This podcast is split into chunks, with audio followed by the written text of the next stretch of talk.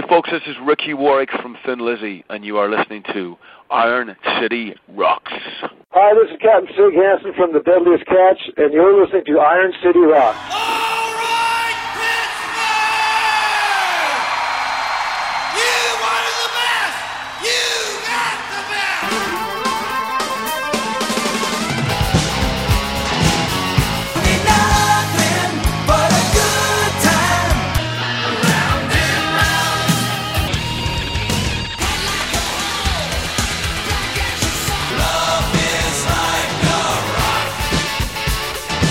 Hello and welcome to episode one hundred one of the Iron City Rocks podcast. I'm your host, John. The Iron City Rocks podcast is a podcast devoted to promoting Pittsburgh's rock, hard rock, heavy metal, and blues music scene. Episode one oh one, we start a new century of podcasts in the number range.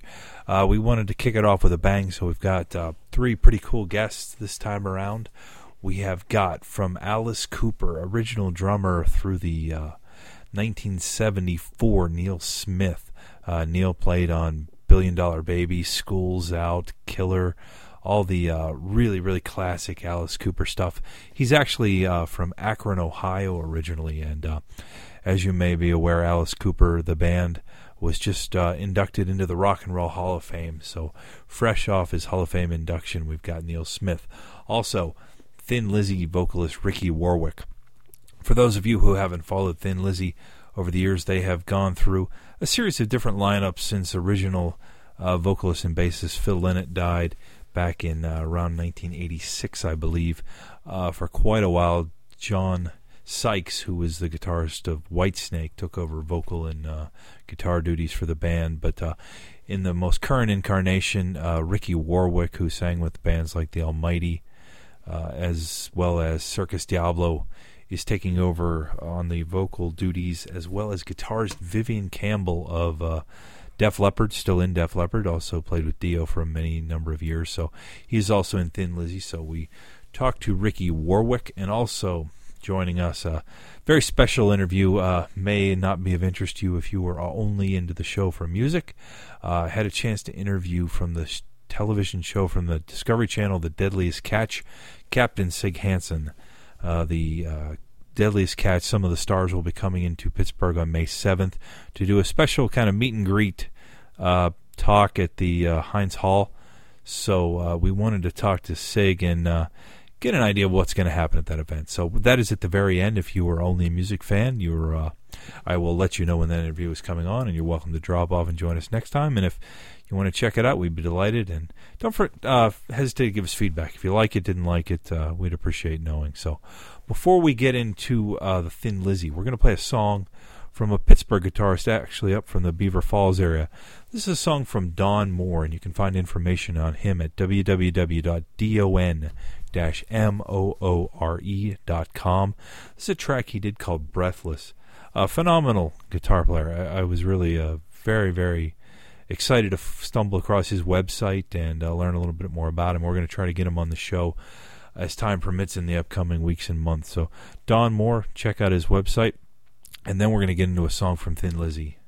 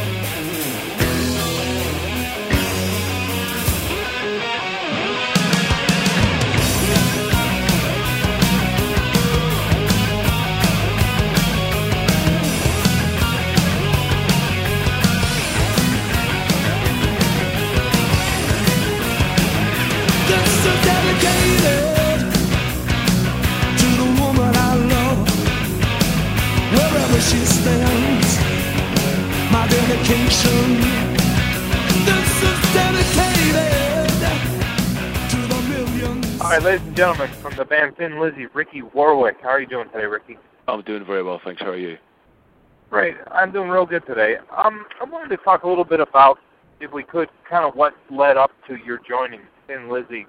Um, you were born and raised in Northern Ireland, is that correct? That's right, yeah. What what kind of music, I mean, you, you grew up in the late sixties, if I'm not mistaken. What, uh, what? No, no, no, I'm not as old as that. I grew up in the no. late seventies, early eighties. Oh, my, my apologies, you're, you're about the same age I am. What um what was on your musical radar other than, I would guess, obviously U two at the time? Uh, well, you know, there's other bands that come out of Ireland apart from U two. Um, I mean, U two are from Dublin, I'm from Belfast, and, uh, you know, and I'm and U two are from Southern Ireland, I'm from Northern Ireland, and, uh, you know, uh, they're two different countries. I I grew up in Belfast, and, and uh, I grew up at the height of the Troubles. And okay. uh, because of that, there was not a lot of uh, bands that would come over and play in Belfast just because of the situation that was there. Sure. So uh, we started to look towards local bands, and then when the punk thing happened, um, sort of towards the end of the late seventies, we had a really good scene in Belfast. We had some great bands like Stiff Little Fingers and The Undertones, uh, The Defects and The Outcasts, and that's really was my first introduction to music.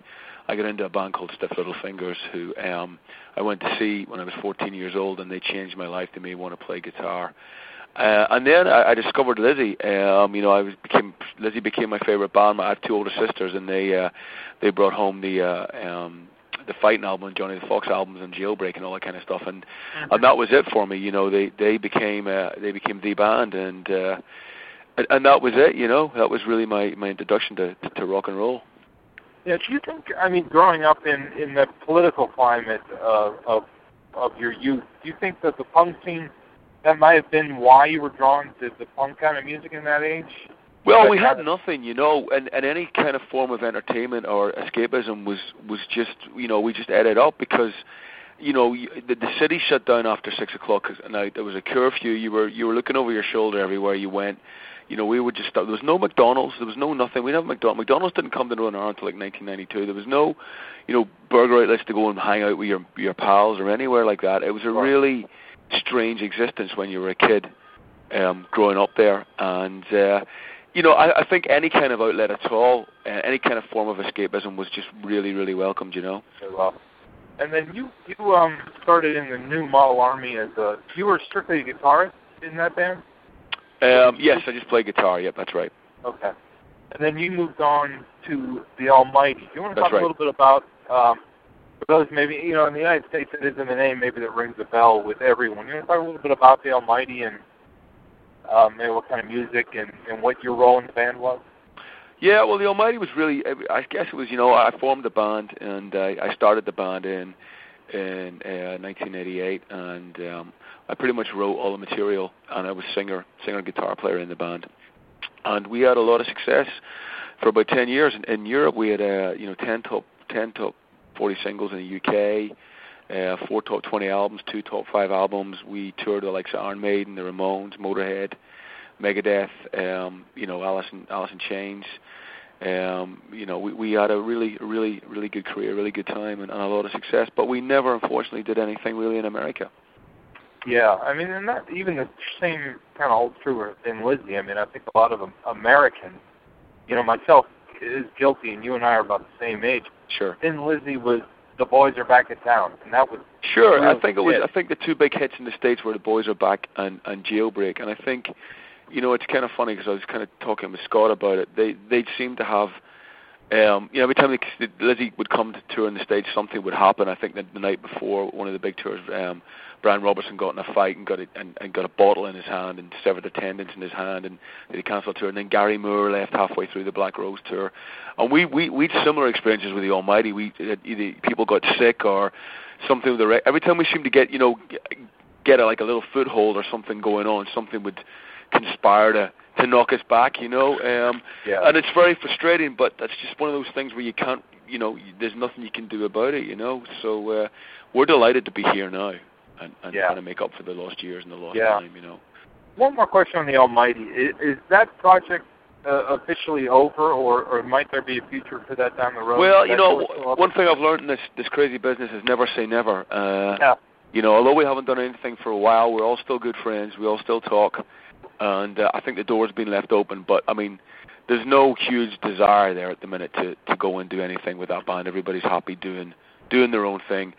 But further down the road, who knows? Uh, I can't, you know, I can't say it at the moment. If you asked me now, I'd say no. But you know, you could ask me again in a year or two years, and I'd say, hey, you know, yeah, see what happens. Yeah, I mean, as I'm talking to you as being the singer of Thin Lizzy in the United States in the year twenty eleven. Yeah, you can never say never. Um, well, that's it. You know, well, exactly. You might, you know, if you told me, you know, two years ago that I'd be the lead singer of Thin Lizzy, I'd have, I'd have probably accused you of being high. Yeah. Now, how about Circus Diablo? Um, I mean, there's there's a name that I'm probably a little more familiar with. Today. Sure. Can you talk about what that was? I think for you know maybe people missed that, but it was really a good band. Thank you. That was a project that, that sort of was put together by myself, uh, Billy Morrison, who plays with Camp Freddy, also plays guitar with Billy Idol, and, and Billy Duffy from The Cult. Uh, we're just friends. We're buddies. We all live in Los Angeles, and we've all known each other from back back in the U K. And we just went, basically went round to Billy, has a, a studio in his house, and we went round there and recorded a couple of songs. Um, it's purely for, for ourselves, you know, just for entertainment. And before we know it, you know, th- th- those that songs, those songs turn into an album. We end up with Matt Sorum playing drums on the album. And uh, next thing we know, there's an album coming out. Next thing, you know, we know there's management involved. Next thing we know, you know, the band, you know, are, they want to go on the road. Uh, but the only problem is that we're all in other bands and we all have other careers. And yeah. uh, I think that, you know, nobody was really prepared to give up uh, or put on hold what they had going on in their lives to concentrate on, on touring the Circus Diablo thing. So, unfortunately, it never really got um, as much exposure as it, as it as it could have, purely because there was no band to go out sure. there and, and, and tour it. Yeah. Which That's is a, a shame, but you mean, you're asking a lot of guys to give up, you know, uh, you know, an income and, and, and, and their day jobs with the bands that they're in, and that's that's a big ask, you know. Yeah, I, I, I was listening to an interview on a different show this morning with your, your current bass player, Marco Mendoza, and he had a very right. similar story about, you know, sometimes it's hard logistically to get, you know, all the stars to line up. He was talking about a project with Neil Sean, and it was yeah. the exact same scenario. Now, how did you, I guess, you know, the, the, the interesting question, how did you end up on Thin Lizzy's radar? Did you send something to them? Did they seek you out? No, not at all. No, um, I've known Scott Gorham for a long, long time. Scott was a fan of my, my old band, The Almighty, and I put a solo record out in two thousand three that was produced by, by Joe Elliott of mm-hmm. Def Leppard, and Scott, um, Scott played guitar on that.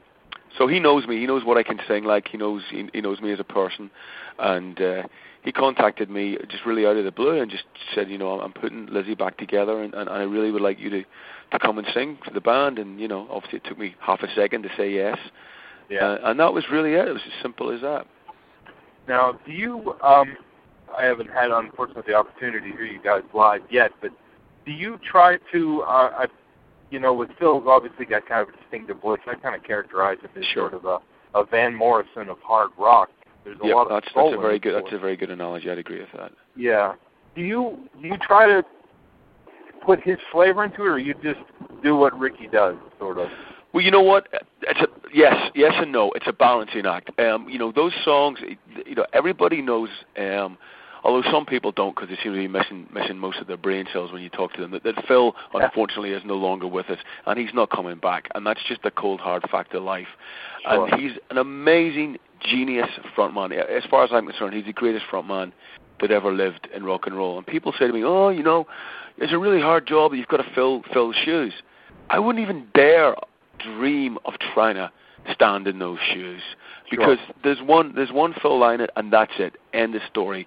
All I can do is stand beside them and sing the songs the way that we know and love them. And what I like to say is I like to say I like to put all the little Philisms in there, all cool, Phil's cool little ad libs, and and and and sing the songs right. I don't want to change anything. I don't want to mess with the greatness of the songs, because I mean that's what they are. They're they're just fantastic. So. It's, I'm trying to, you know, I'm trying to sing them so people will recognize them straight away and feel comfortable with them. But at the end of the day, it's Ricky Warwick singing those songs. Sure. Um, I think the biggest insult, you know, people go, why don't you get, why didn't Scott get so and so out of, out of, um, you know, a tribute band? The biggest insult you could you could give Phil and his memory is to have some guy, you know, stand up there with an afro, an afro haircut on, trying to mimic everything that Phil does. Because yeah. there's one Phil Lynott. Let's remember him for how great he was and how brilliant he was, and let's not even think about trying to replace him with a clone. That's yeah. just stupid. You yeah, know, I, I, it's a disservice to the man, you know. And it makes me angry because I'm such a Lizzy fan. And I think that, that with, with Scott, when we sat down, he, he you know he realizes that. He says, you know, I want to continue the band, but I want to, you know, move it forward and, and, and try something new. But obviously we've got to pay a huge homage and a huge respect to the legacy that, that Phil left us with. Yeah. Yeah, it probably doesn't hurt that you have probably one of the biggest fans, Thin Lizzy, the band with Vivian Campbell. How did yeah. he get into the fold? I mean, he's obviously got to be extremely busy. Well, you know, again, it was Joe Elliott. You know, um, Scott was over in Joe's house um, working on the on the reissues, the remasters, and uh, uh, Joe basically said, look, Leopard are off the road for, for the next two years. Um, you know, uh, Vivian Campbell would love to come and play guitar. He knows his stuff inside out. Lizzy are his favorite band, and that's really how that happened. Oh, that's got to be a kind of a really cool thing with you, with your relationship with Joe, and then you got Vivian. Well, it's great. You know, Viv and I are both from Belfast, and, and, and we both, you know, we don't, we never knew each other when we were growing up, but obviously we've got a lot in common, and, and I've been friends with Vivian now um, for, you know, over ten years, and, and he he's a great guy, and, and, you know, I always love working with him and hanging out with him, so it's it's great, you know. Well, that's great. Now, you guys are, are going to be in the States for just a little while longer, and then what, what's next for Thin Lizzy? Well, we're, we're busy. We're just a, a short little run here now, and then we're back. Uh, we go back to Europe. We've, we're looking at about thirty festivals over the summer, uh, a trip to South America, and then um, I believe, and I'm pretty sure it's going to happen, we're, we're due to come back to to the States um, for, for a, a proper tour in the fall. Oh, that would be great. Yeah, get a little more. Yeah, because yeah. I know the string of runs are very short, and they're kind of... Um, well, it was just the time factor. It was just how it all worked out with, with us finishing in the U K and Europe, and and the festival season starting over, over back in Europe again. So yeah. we, we were happy just to try and squeeze in, you know, the eight dates that we had. But we, we'll definitely be back for more. I mean, this is a, you know, this is a, you know, you know, the band is back. The band is playing again. This isn't like one tour and that's it. You know, we're yeah. this is a long term thing. You know. Wonderful. Well, Ricky, I want to thank you for taking the time to come on. Oh, pleasure, man. Absolute pleasure. Thank you. Thanks for having me. R E O Speedwagon celebrates the thirtieth anniversary of the release of their iconic High Infidelity album. September eighteenth, seven thirty at Trib Total Media Amphitheater at Station Square. All those legendary hits from High Infidelity and more. Reserved seats are on sale now at all Ticketmaster locations, Ticketmaster dot com, or by calling one eight hundred seven four five three thousand. Presented by Drusky Entertainment and Pittsburgh Concert Group. All right, that was Ricky Warwick of Thin Lizzy. The song you heard going into the interview was called Dedication, taken from the nineteen ninety release from Thin Lizzy, sort of a greatest hits package called Dedication. Uh, really, uh, I think, a great, great song. So without further ado, we're going to get to our very first Iron City Rocks guest, who is also an inductee into the Rock and Roll Hall of Fame from Akron, Ohio, and formerly of Alice Cooper. This is Neil Smith. We're going to lead into that with uh, probably his most notable track, uh, the intro to Billion Dollar Babies.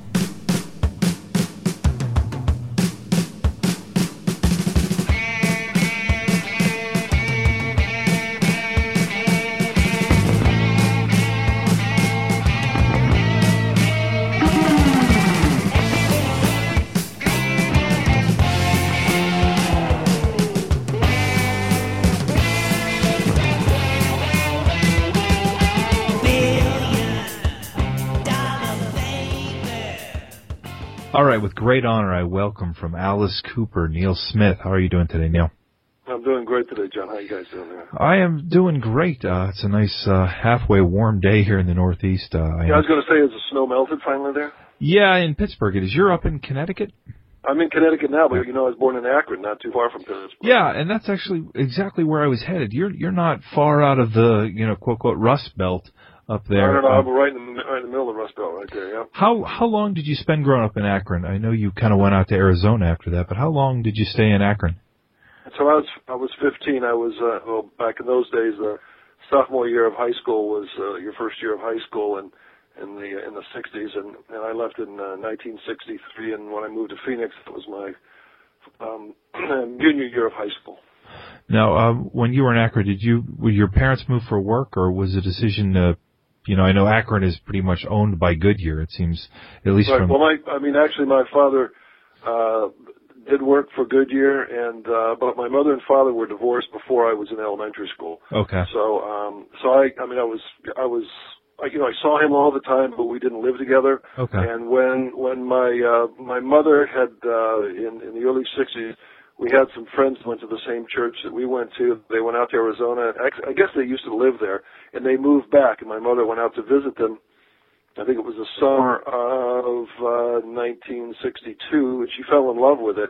And so she came back and asked my sister and myself, and, and just to, to highlight, my sister is Dennis Dunaway's uh, wife now. Oh, okay. And, uh, and she's my younger sister, but um, my mother asked my sister and myself if we would like to moved to Arizona, and I, uh, I, I was, because by that time I had been playing drums for about uh, three or four years, and uh, you know the, the the West Coast sound, the surf sound, was just starting in the you know in the in the, in the nineteen sixty-two sixty-three era. So I thought that would be great to go out there, and uh, I had done so much with music in those three or four years already, with um, junior high school and high school, and mm. marching down the the hill uh, at uh, the Soapbox Derby in Akron, yeah, um, in, in marching band and fife and drum bands, and and uh, so yeah, I I wanted to go out there and see what was happening with the. I love that. I always loved the uh, the West from from all the the cowboy westerns as yeah. a kid, and and uh, and I had actually been out to California uh, a few years before that. And so I, I really love the Southwest a lot. How did the uh, the Alice Cooper come together then? Was that in well, Arizona? Yeah, it was in Arizona, and uh, actually, I had I had gone from the band I played in high school, uh, and in the mid sixties I graduated in sixty-five, and around that same time period there was a band in Phoenix called The Spiders that uh, was playing at a, a club called the V I P. P, which was which was the biggest rock club in uh, in Arizona at the time, and uh, these guys were all high school guys, and they were, and, and I knew about them obviously. Um, I I uh, had never met them. I had gone to see them several times, and uh, and I liked them an awful lot. Thought they were a great band. Um, and but I uh, uh, then after high school I went to college, and um, the Uh, I got into a band in Tempe, Arizona called The Holy Grail, which was like uh, more of San Francisco kind of, you know, acid rock band, mm-hmm. you know, blues, fusion rock. And and, uh, and we ended up um, going to San Francisco in nineteen sixty-seven. But the school year nineteen sixty-six and nineteen sixty-seven, uh, I uh, the second year of college for me, the, all of a sudden there were... There were these uh, all the guys that were in the, the Spiders. Now the band, the Spiders, had changed their name to the Nazz, and they were going to college with me at, the, at Glendale College in uh, in Phoenix. And so I uh, I got to uh, we we took a, a lot of art classes together. Uh, Vince um, was in a, uh, a class with me, and Glenn Buxton, the guitar player, was, and Dennis Dunaway, the bass player, was, and um, they had uh, they had.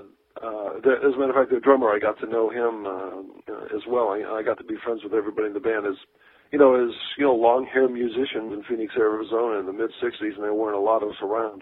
No. And uh, so that was that was how I first hooked up with him. And then, of course, when I found out that Glenn was from Akron, and that Glenn found out that I was from Akron, we became very good friends. And you know, the two the two blonde long hairs from Akron, Ohio, and uh, so I started hanging out with them, and even when they traveled around Arizona to Tucson and different places, I would uh, I, I would hang out with Glenn, and I'd go down there and and uh, uh, just you know just for fun to be around him. And I got to know him really well, and, and they were buddies of mine. And and, uh, and then I was in the other band, the Holy Grail, and you know they went to Los Angeles in the summer of love, nineteen sixty-seven, and my band, the Holy Grail, uh, went to San Francisco, and the Nazz went to L A.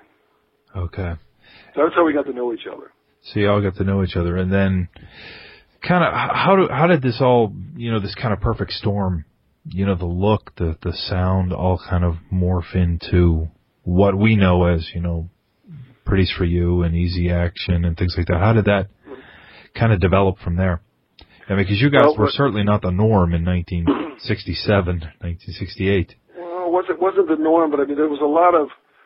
Um, our bow from from from art school, and of course we we were all, you know, musically, we were all we all came from sort of cut from the same cloth, because the the British invasion was just so dynamic and and so present in uh, in Phoenix, Arizona, which which seems to be a little strange, but Phoenix was actually a test area for um, a lot of the uh, a lot of the the bands that came over from from the U K. And, and so we were really lucky to be right in the middle of it. We didn't know it at the time, but all this brand new music was being played, and, and it was influencing everybody that was a musician at the time. And um, so the uh, the uh, uh, the band that I was in at, at the end of the school year, nineteen sixty-seven, this was right around Monterey when Jimi Hendrix made his big break. Mm-hmm. Uh, you know, I, I was in San Francisco. They, everybody came back was telling me about Jimi Hendrix, and I just couldn't believe it. I, I bought the album. I, it was amazing. Anyway, my band broke up, the Holy Grail broke up, and I ended up um, going back to Phoenix. And so I was there. The guys in the Nazz, my buddies, uh, came back from from uh, from Los Angeles, because uh, they would just, you know, go back and forth. They had a house there, but they'd come back and forth to, to, to their parents' home in Phoenix. And we would go out in the desert and, you know, drink some beer, and uh, they had uh, some areas, pavilions that had electricity. We'd take an amp out, a couple guitars, some drums, and um, some inspiration, uh, I'll, as I'll put it. Mm-hmm. And uh, Dennis, Dennis and Michael and Glenn and I started to to, to jam, the four of us. Right. Um, and and uh, a, a lot of that, because at that time, we were very much into the early Pink Floyd, but even more than Pink, than Pink Floyd, Piper at the Gates of Dawn. Uh, their first album was Syd Barrett. Uh, we were very much into Stockhausen and into um, electronic music that was just just starting to be discovered. It had been played mm-hmm. for, for for several years, but um, nobody was really buying it or listening to it. So we we had, you know, just always looking for something on the cutting edge that was new and different. Started listening to all this music, and uh, and the thing that drew me to the guys was the fact that, you know, they wrote all their own material, and by that time I was I was writing a couple songs as well. So um, by the end of the summer, I uh, had moved back to Los Angeles. I needed a place to stay, and they asked me if I wanted to. I mean, I asked them if you know if I if they minded if I hung out with them, and uh, they lived in Santa Monica at the time. And while while we were living together, they uh, Uh, their their drummer went back to Phoenix, and they asked me if I wanted to join a band, and I I'm going, well, well, what do you mean? Are you kidding me? With my four best friends? Yes, of course yeah. I would, and that's that, so that was how we started. But so the the music all started right at that. They were writing original material. We were being inspired by doing doing different things from. I mean, we're all artists, uh, you know, graphic artists as well as as musically. So. Uh, it, that that was the beginning of everything, and, and a lot of that feel, a lot of those things, uh, you know, to get to your, your question, you know, be, became songs, became ideas that became songs for Pretties for You and Easy Action. Okay. And then the obviously, I mean, I think a lot of people, you know, when they think of Alice Cooper, think of the look. I mean, you guys. I mean, was that a was was the direction artistically, as far as visually, I should say. Was that premeditated, or did that just sort of evolve? I, th- I think pretty much, pretty much everything with with the band evolved. Um, the only thing that I knew personally is, you know, I I, I liked the, the the image of the Beatles when they came out, mm-hmm. and I thought that they were, you know, pre-arranged. I never saw hair like that. And then I saw the Stones with Brian Jones.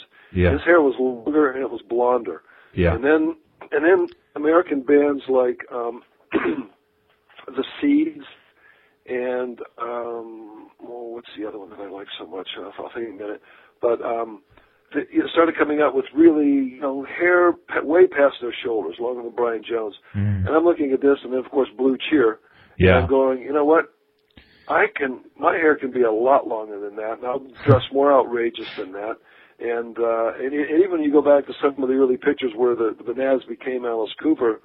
Um, you know, the, the, there was, I mean, my style was a lot more flamboyant than, than had been the, the, the, um, you know, the Nazz.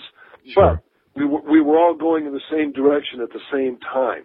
Yeah. And, and Dennis's hair was getting long, Glenn's and Mike's and Alan, everybody's was getting long. And, and it wasn't something we really talked about. It was just, you know, we just we just wanted to do everything bigger and better and crazier than anybody else, and yeah. and and and at the same time just stand out. And you know, back in those days there were, you know, fives if not tens of thousands of bands in Los Angeles, and the Doors mm-hmm. were the number one band. So what could we do more outrageous than the Doors? And, and uh, I mean, the, the Doors, of course, they had, you know, hugely successful hit songs, but uh, but there were a lot of groups in L A at the time that were that were pretty that were pretty outrageous. But uh, and in England, I mean, you know, there are a lot of great English bands. And we liked the Who, and we liked Jimi Hendrix, and we liked their image, and we liked, uh, you know, really the image more than anything else, because they were flamboyant, and uh, they were.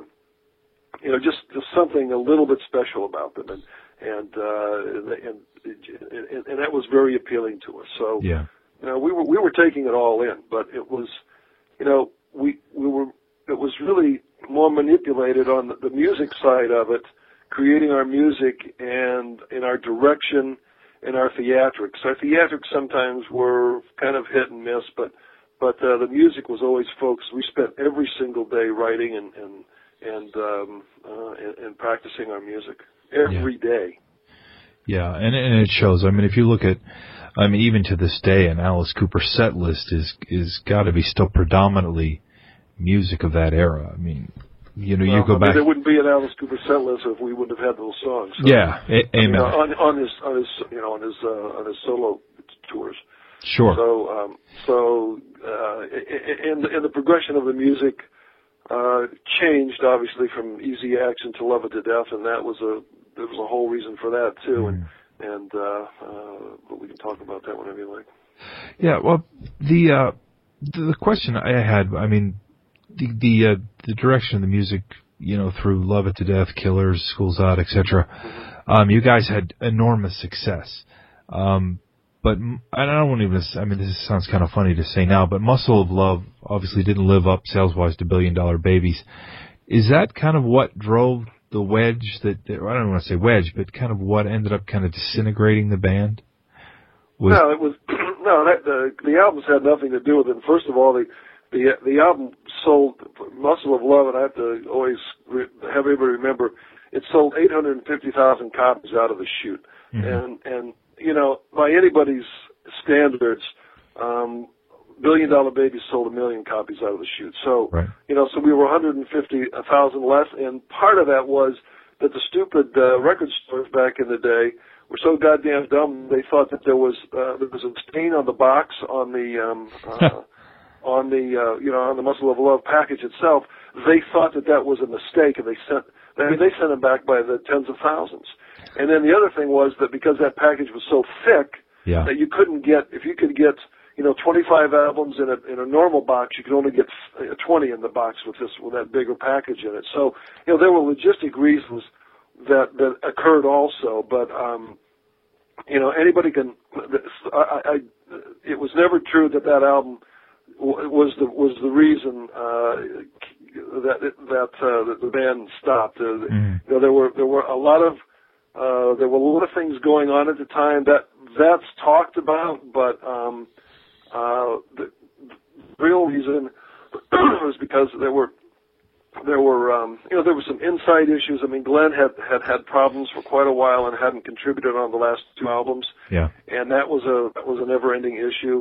Uh, Michael wanted to do a solo album, which drove me to do one and gave Alice the opportunity to do one. Mm-hmm. And our deal was that we would we would record an album.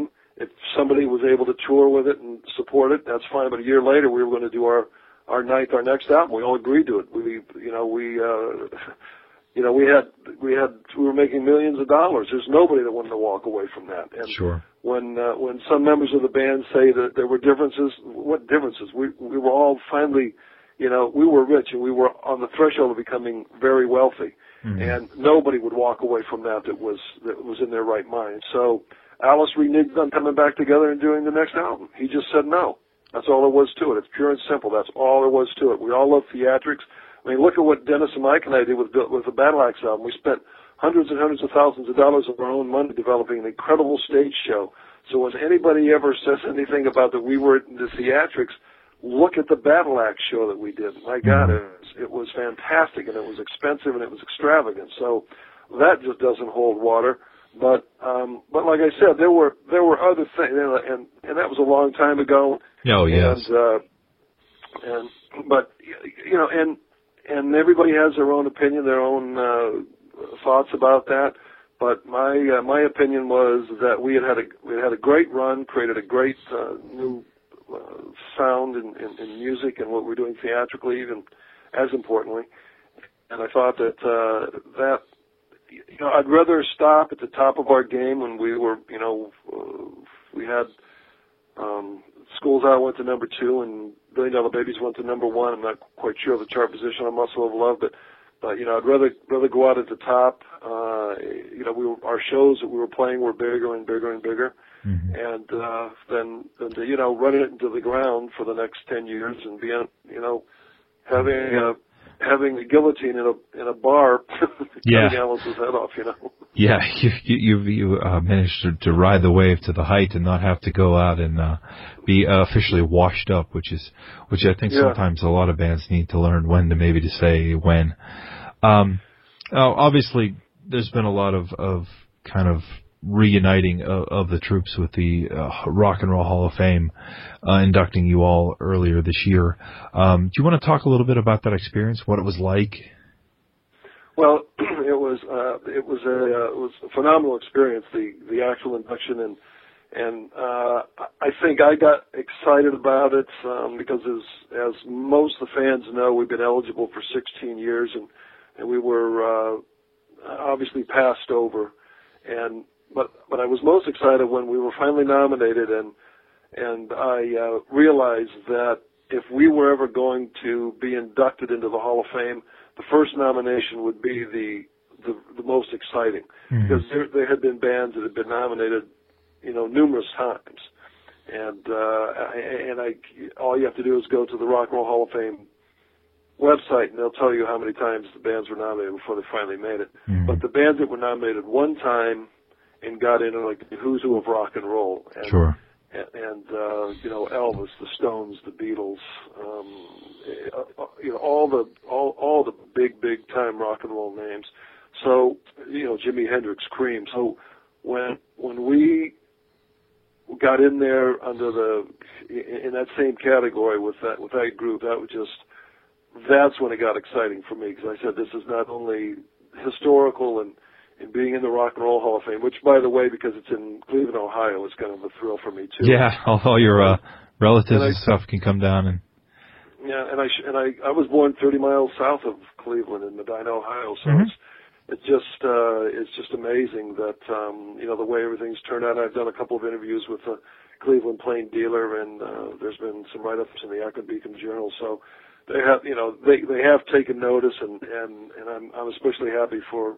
For Glenn, too. I mean, he's no longer with us, uh, mm-hmm. but uh, I'm sure somewhere he knows what's going on. And, and he, since he was really the nucleus of the band, he started the band. He was, you know, he taught basically, uh, um, you know, Dennis how to play bass guitar uh, initially, and and uh, get everybody excited about music. And so it was, um, you know, it, it was a it was a it was a real honor, and especially I'm I'm the most happy for the fans, because sure. it really is all about the fans and.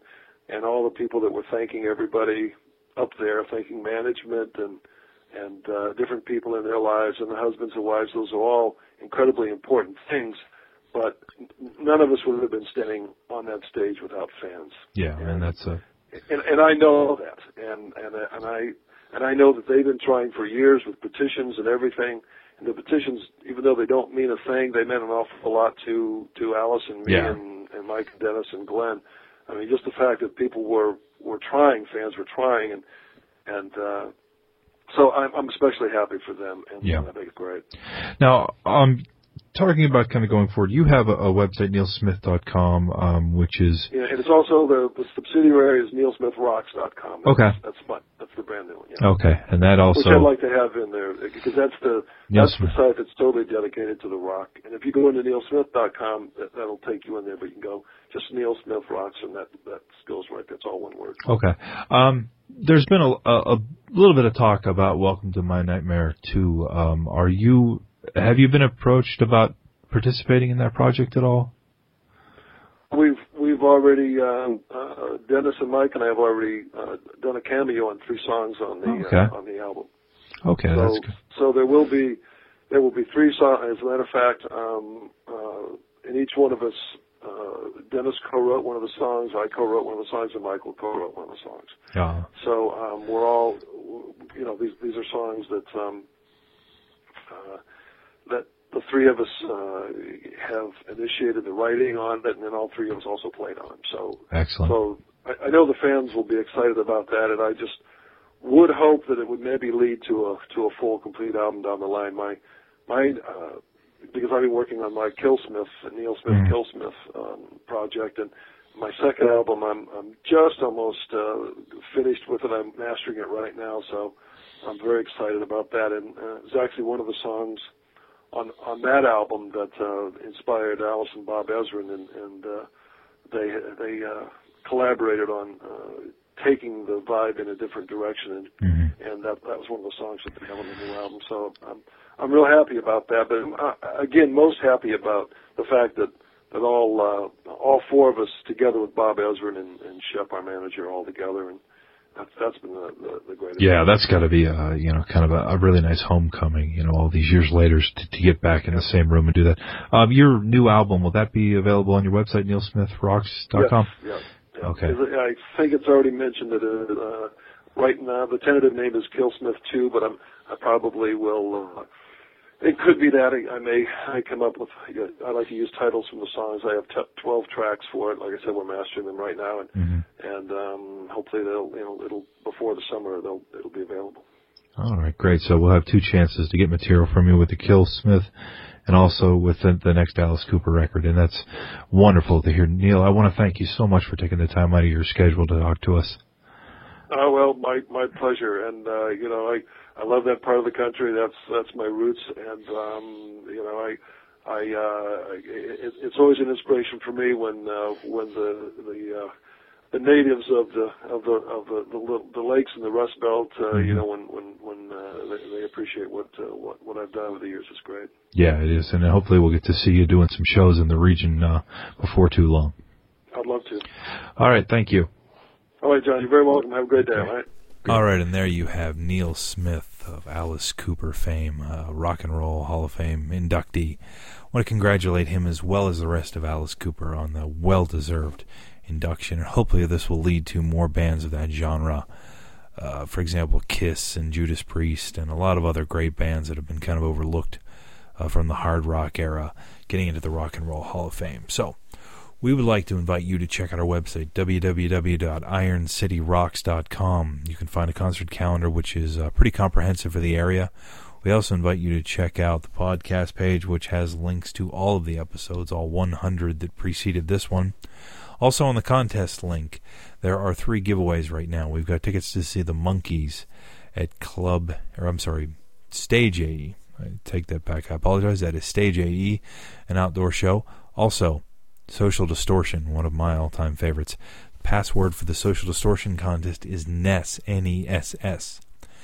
And the big one, we've got tickets to see Motley Crue, Poison, and the New York Dolls. The password for that is Livewire. Uh, those will be uh, drawn in the weeks and uh, months ahead to see those shows. Those are all at Stage A E. We invite you to check out uh, the facility, get down there to see a show, and help support uh A really a nice resurgence of music on the North Shore. Uh, Pittsburgh's always had a really great uh, concert scene, and it's uh, good to see some shows coming in that venue as well. So we can also follow us on Twitter and Facebook, and if you're still an old-school MySpace user, we're there as well. Uh, you can find links to those all on our page.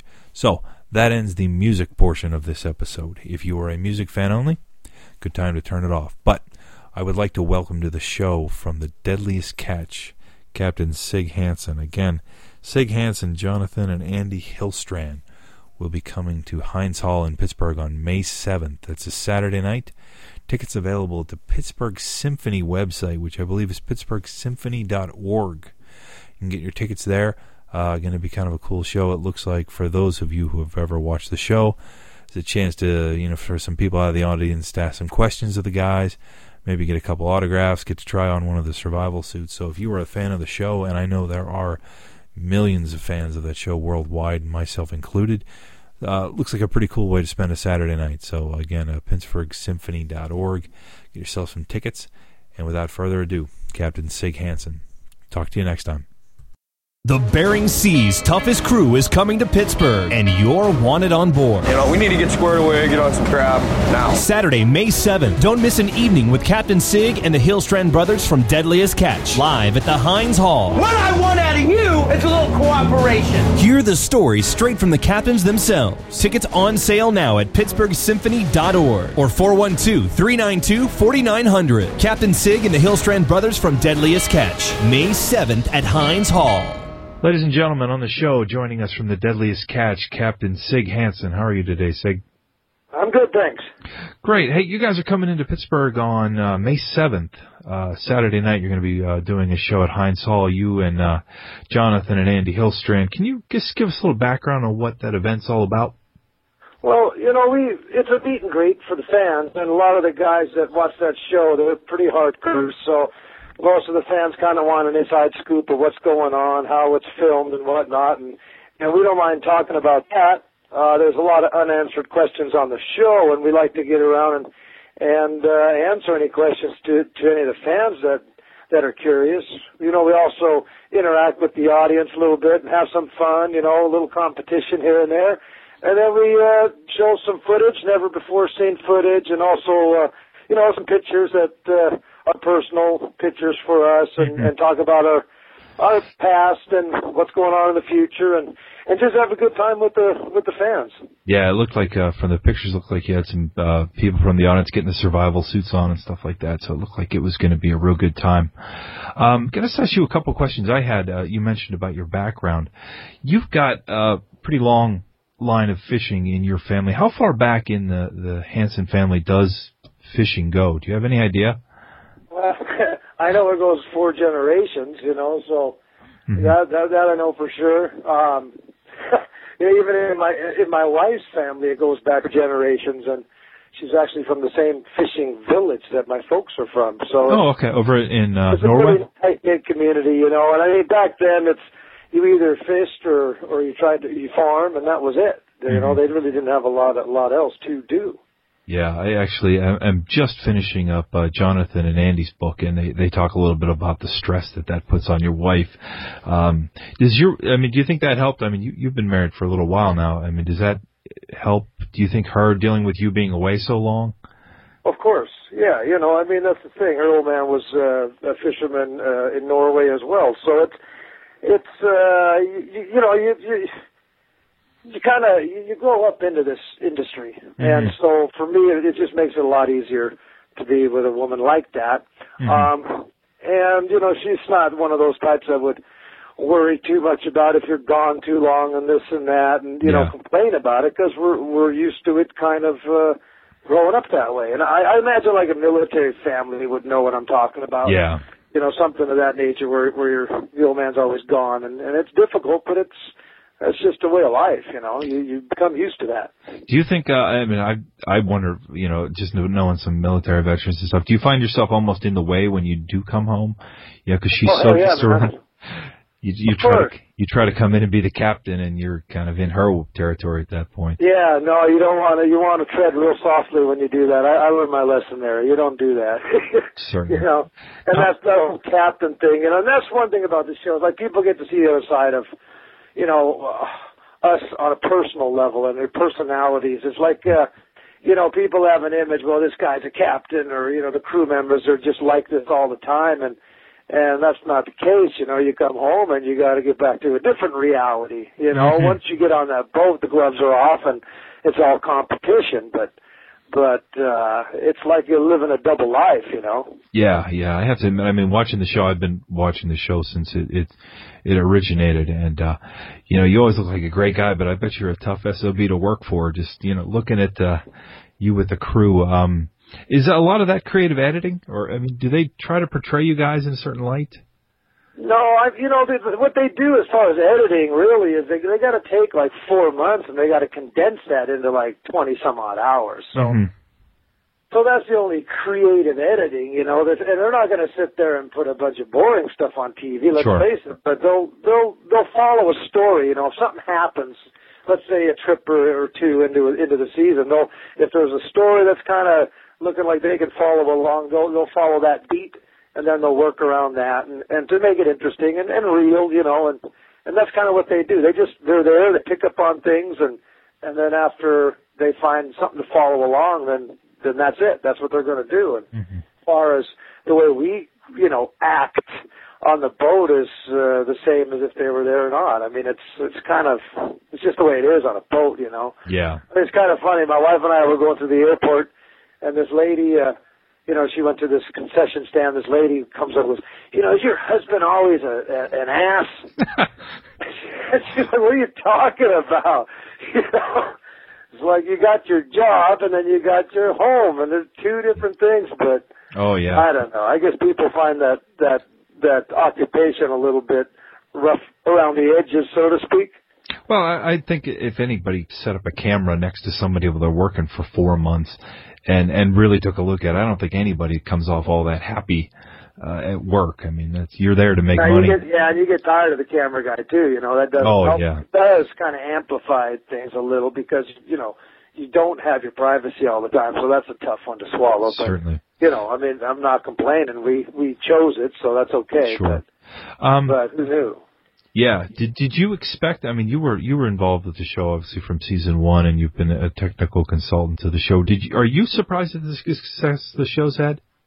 Well, hell yeah, yeah. I mean, you know, when we first did it, we thought it would just be this, what, six-part series, and and kind of a neat tribute to our family and industry, and, yeah. and call it good. And the sucker just keeps snowballing. So, and that's real flattering and all, but uh, it's just one of those things you never really thought would happen, you know. Yeah, you don't so. expect it to be made into a video game and, and things like that. I mean, that's kind of a is that is that an unwanted side effect? Do you do you, do you find it?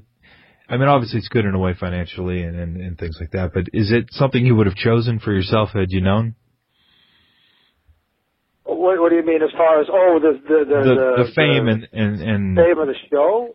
I don't know if I would have chose the fame. You know, I mean, I, there's a lot of stuff that we try to capitalize on, and, and being a fisherman, you're always looking for the bigger, better, better spot, the better pot, sure. you know, all that stuff. And that's just the nature of the beast, you know, so... That's fun for me to use my mind in different ways. I mean, we've done, you know, we've got a beer and tartar sauce and fish sticks and a book and mm-hmm. you, you name it. And that's fun. Yeah. Um, of course, fishing is still, you know, our core occupation, and that's what it's going to be. And but but as far as the whole fame thing, that that one I'd have to flip a coin because it's not always, you know, like. Like when I look at uh, the T V and I see these guys getting mauled by these paparazzi, I'm thinking, man, that must be tough, you know. And and just going to a supermarket and you get a few people kind of jumping on you, it, it's a weird feeling for, you know, yeah. for a guy that didn't really aspire to be that, put it that way. Yeah. Do you find yeah. a, a lot of, like, kind of boneheaded guys coming up to Alaska that think they're going to become T V stars now? There's a few guys that want to do it just to get on the on the T V, and that's for the wrong reason. You know, there's a lot of guys that are going up there looking for work legitimately, and that's mm-hmm. great, you know. Yeah. Um, so we encourage that, but uh, um, a lot of guys find out it's not what they wanted no. after all. Yeah. But, you know, like I said, we've grown up into this, so it's it's it's not that hard. If you don't know any better, then it's not as tough as you might think. Yeah, I have to admit, from from a from a guy from Pittsburgh, it looks like you leave it to the experts. You guys know what you're doing. Um, yeah, you leave it to the dummies. Now, one of the questions I had, you know, and obviously they, they edit the show into to, to episodes, and kind of half the season is King and half is Opie. How long are those seasons actually in duration?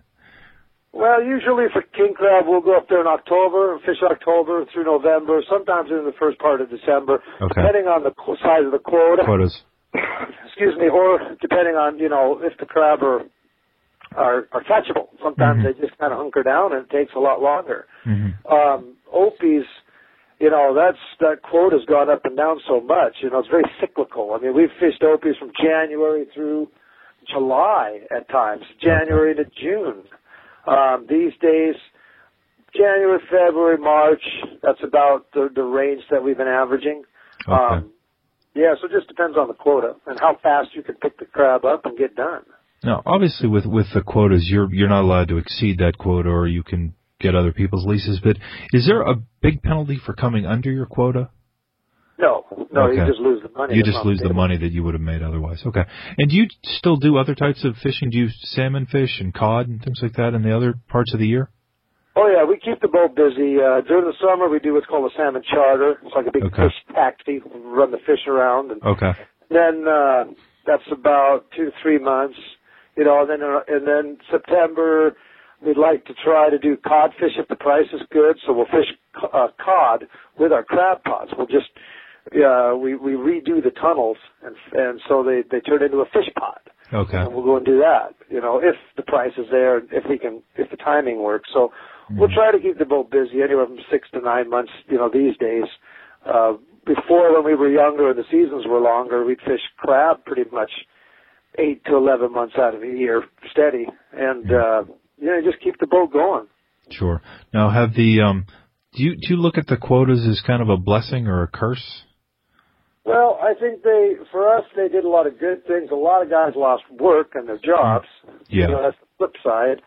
Uh, the guys that stayed in, the positive side is that, you know, you can stop if you have to. You know, the derby's not there. The time restraints aren't as bad. Yeah. So, you know, if it's going to blow seventy, eighty, ninety and you're, you're scratching your head going, okay, well, now I can stop if I have to, which yeah. is a, a blessing. Because yeah. you couldn't do that before. You just had to go. Go in. And a lot of guys got hurt or killed because of it. Yeah, yeah. So it, it, was the, was the quota system basically put in as a safety mechanism, or was it more of a conservation, you know, kind of thing? It, it was safety first, and then of course conservation and, and political. Yeah, it was very political.